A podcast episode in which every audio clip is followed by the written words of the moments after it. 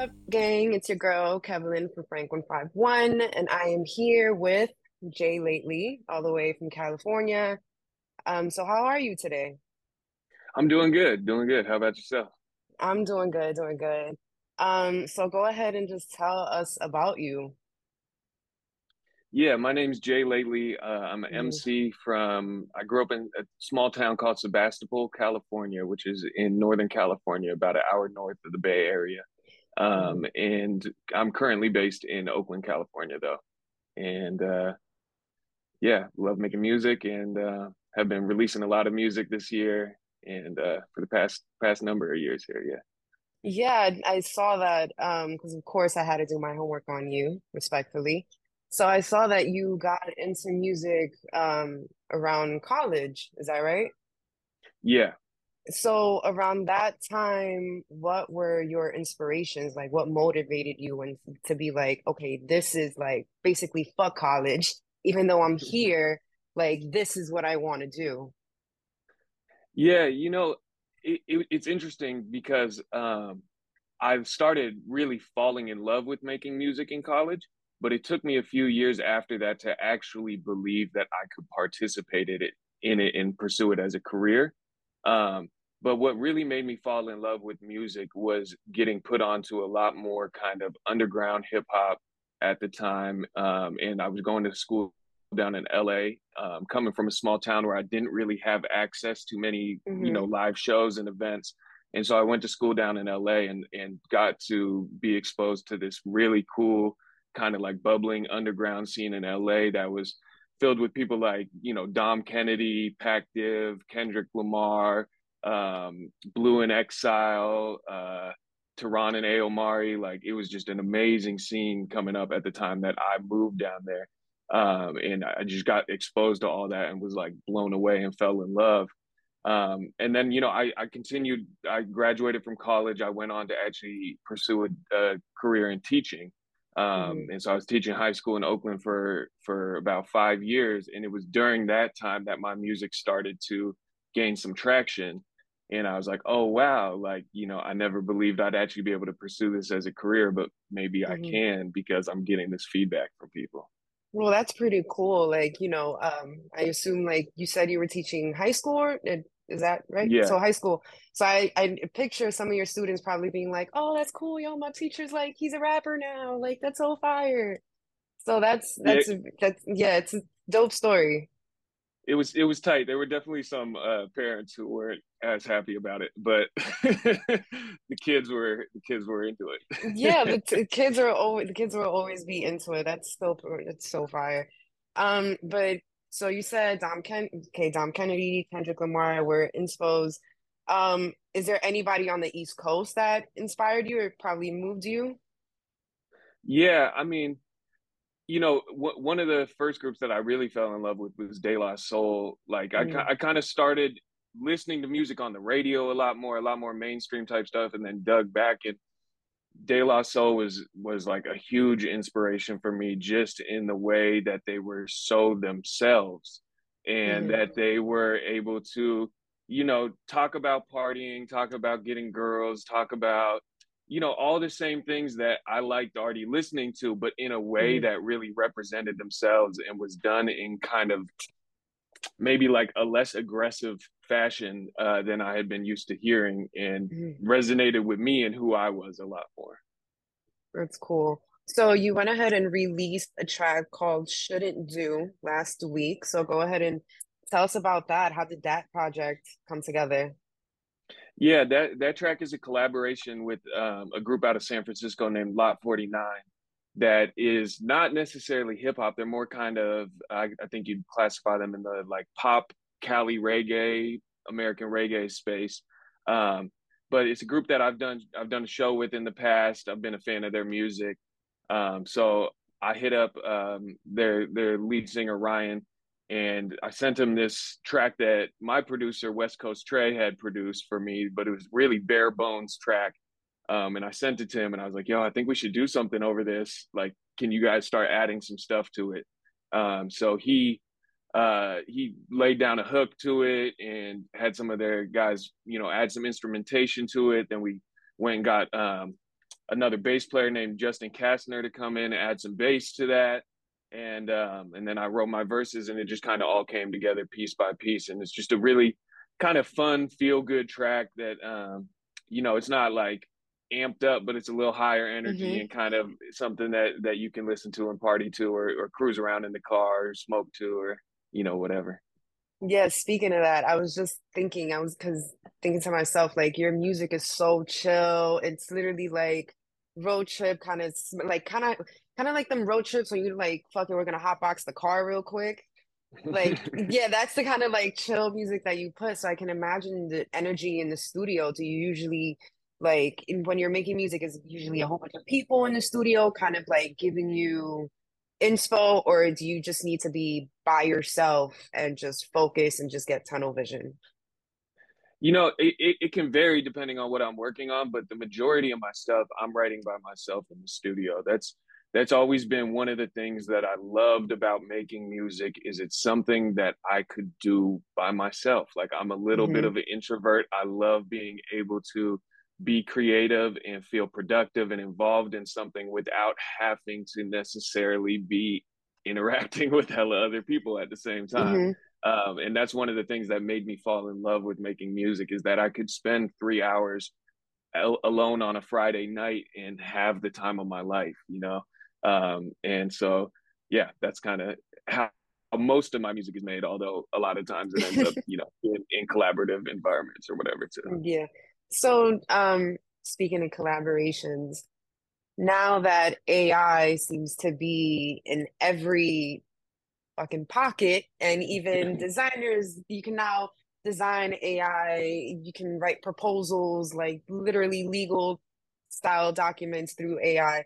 How do you feel about AI and music and all these songs that are coming up out of nowhere that aren't really made by people, by like the real voices? It's just AI generated. You know, I don't really see it as, I think a lot of people are kind of seeing it as a threat to like what's currently going on or something like that. And I don't see it as that so much, because, you know, in my experience, it's my connection that I have with my fans that is what really matters. It's that personal connection. It's them knowing who I am, me engaging with them, them being able to feel who I truly am through my music. And I think that's something that the AI can't really replicate. I think, you know, for some of this, you know, just kind of like basic commercial level, meant to satisfy all people and be played everywhere type of music, yeah, it can be imitated very easily. You know, I could imitate a lot of those songs if I wanted to go out and make a song that sounded like so-and-so or so-and-so or so-and-so. But I think there's something about music that's so personal that I don't think you can just take that away. Now, I'm sure it's going to be, you know, the AI stuff we'll find it coming into production a lot more. We'll find it coming in, you know, finding its way in. But I think there's a personal aspect of music that's what draws us to it. It's such a human thing that I don't think you can just replace that with a computer. Yeah. So I went ahead and I did some digging, of course. And me and you are around the same age range. And you've been releasing music since 2012, correct? Right. Yeah. So since 2012. So now, do you feel the pressure nowadays to kind of keep up with the TikTok crowd? Yeah, I think definitely. I think I feel the pressure to keep up with everything that's going on right now. But it doesn't always necessarily feel like pressure too. I think we're blessed to have these tools at our disposal. I feel more in control of my career now than I ever have before. And I feel like I have more access to my fans or people that would potentially be my fans than I ever did before. Whereas when I started making music, it was so much more about having these connections with the right gatekeepers and getting the right cosign and the person that would post your music here, post your music there. Whereas now, days I have so much ability to create this content that can you know, be exposed to either my fans or potential fans. So, you know, I see it as a gift and a curse, kind of like anything that, you know, as these technologies evolve and whatnot.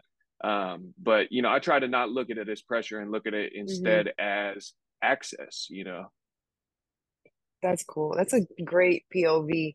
So because you have this direct, your music can go streamlined direct to your listeners and your audience, do you feel like nowadays it's even worth it to kind of be signed? Because you have all the control. You get to engage directly. You kind of don't need the middleman nowadays, not necessarily probably for big moves, but do you think it's even worth going after the big labels now as an artist? I think it all depends on what, I think it can be worth it if you know what you're trying to get from them. And, you know, in my opinion, that is money, and that is someone to walk you into through a door. And, you know, certain doors you can open yourself if you get enough, generate enough buzz, you know, just on your own through social media or through streaming platforms or whatever. But there's other doors, you know, that it is very helpful to still have someone walk you through who has that connection and introduce you to the person that you need to be introduced to. So I think it's all just weighing it out of, you know, what can this label provide me? And in my mind, for me, what I would only, I'm very much an independent minded person myself, and, you know, intend to stay independent. Now, if the right amount of money came through that I think could really help and elevate me to another level that I'm not able to do on my own, or the right level of connections came through that I think could help walk me into some doors that I'm not able to do on my own, I might consider it. But I think, you know, the way that labels are working nowadays, these major labels and even a lot of independent labels, is they're waiting for you to build something on your own, and then they try to come capitalize on it. And what I think is that if you've been able to build so much on your own already, you can probably continue to build it and take it from there. Yeah, at that point is kind of like, if you built the castle, they came, don't really need your help, but it's beneficial, but I don't really need you. Kind of like that same energy. So do you have any like future dream collab that you just like, you're manifesting? Yeah, one that is like kind of in my near future that I would really like to do is Devon the Dude. I would love to do a song with Devon the Dude.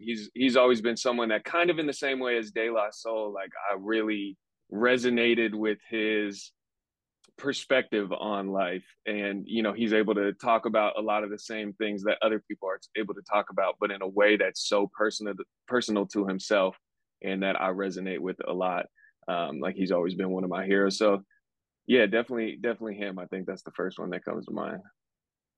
Okay. And then you mentioned earlier that you have a lot of music dropping out this year. How many can we get, like a plan, like a new album, new single? How many new singles this year? How many albums? What can your fans expect, and future potential fans expect? For sure. Yeah. I'm planning on dropping a single every single month this year, and we might continue that for who knows how many years to come.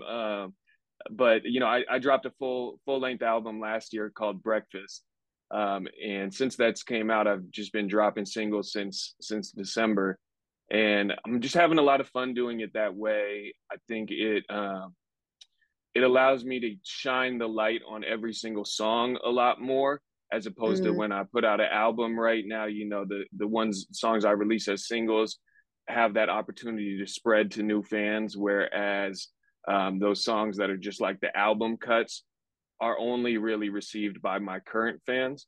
And so I'm finding that, you know, to be able to give each single its own chance to shine has been really cool. And it's drawing in people from all different, you know, areas and groups, depending on which song it is that I'm releasing. So that's my plan for the rest of the year, is to keep dropping singles every single month, and then we'll see after that. Got it. So you did say that you work independently, so I have to ask, your cover arts, because I noticed that there's, I think it's like 2 or 3 of them, and they're probably singles, because I know Beans and Rice one is kind of like collage style. So is that you that's designing that, or is that like your team? Because it seems like it's a collage era coming in. It's nice. It's very Cali. It's giving like vintage 90s, 80s Cali. So it's dope. So I was like, if you're independent and you have this vision, this is great. Because that means that like your car, you know where you're driving it, so to speak. Right. Right. Yeah. I think it's an interesting thing. So I don't physically design any of those covers. I have an artist that I work with closely. His name is from Rohnert Park. And he does the actual designing of my covers, but it's me coming up with the vision a lot of the time and then working collaboratively with him to bring that vision to life. And I think that's one thing that's important to remember about being independent. Doesn't mean doing it alone.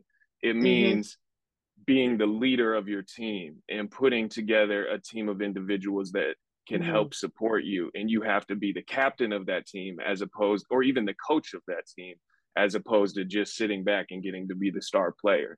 And so, you know, I have a lot of people that I work with who support me. I have producers that I work with. I have graphic designers. I have videographers. But it's, you know, me putting up the money for them and me coordinating with them and me coming up with the vision and setting up the meetings and you know, following through the whole process. So it, you know, being independent, I think you really have to be able to collaborate with other people. And unless you're a Russ or something and you can do eight different things, you know? Yeah. So go ahead and tell all the Frank listeners and everything where they can find you at, your socials, all that. Yeah, definitely. You can find me like anywhere on Google. If you just type in my name, it's J.LATELY. Same with all the social media. I'm on Instagram at Jay Lately, TikTok at Jay Lately Music. And then, you know, definitely every single streaming platform, Spotify, Apple Music. If you just type in J.LATELY, you'll find me there. Well, thank you so much for your time. It was great talking with you. Let me know whatever you need. Thanks so much for having me. Thank you so much. And if you're ever in New York, let us know. We can come in person, chop it up. So it'd be super dope. Dope, definitely. I will, for sure. All right, then. Thank you so much. Appreciate Have a good one. You as well. Peace.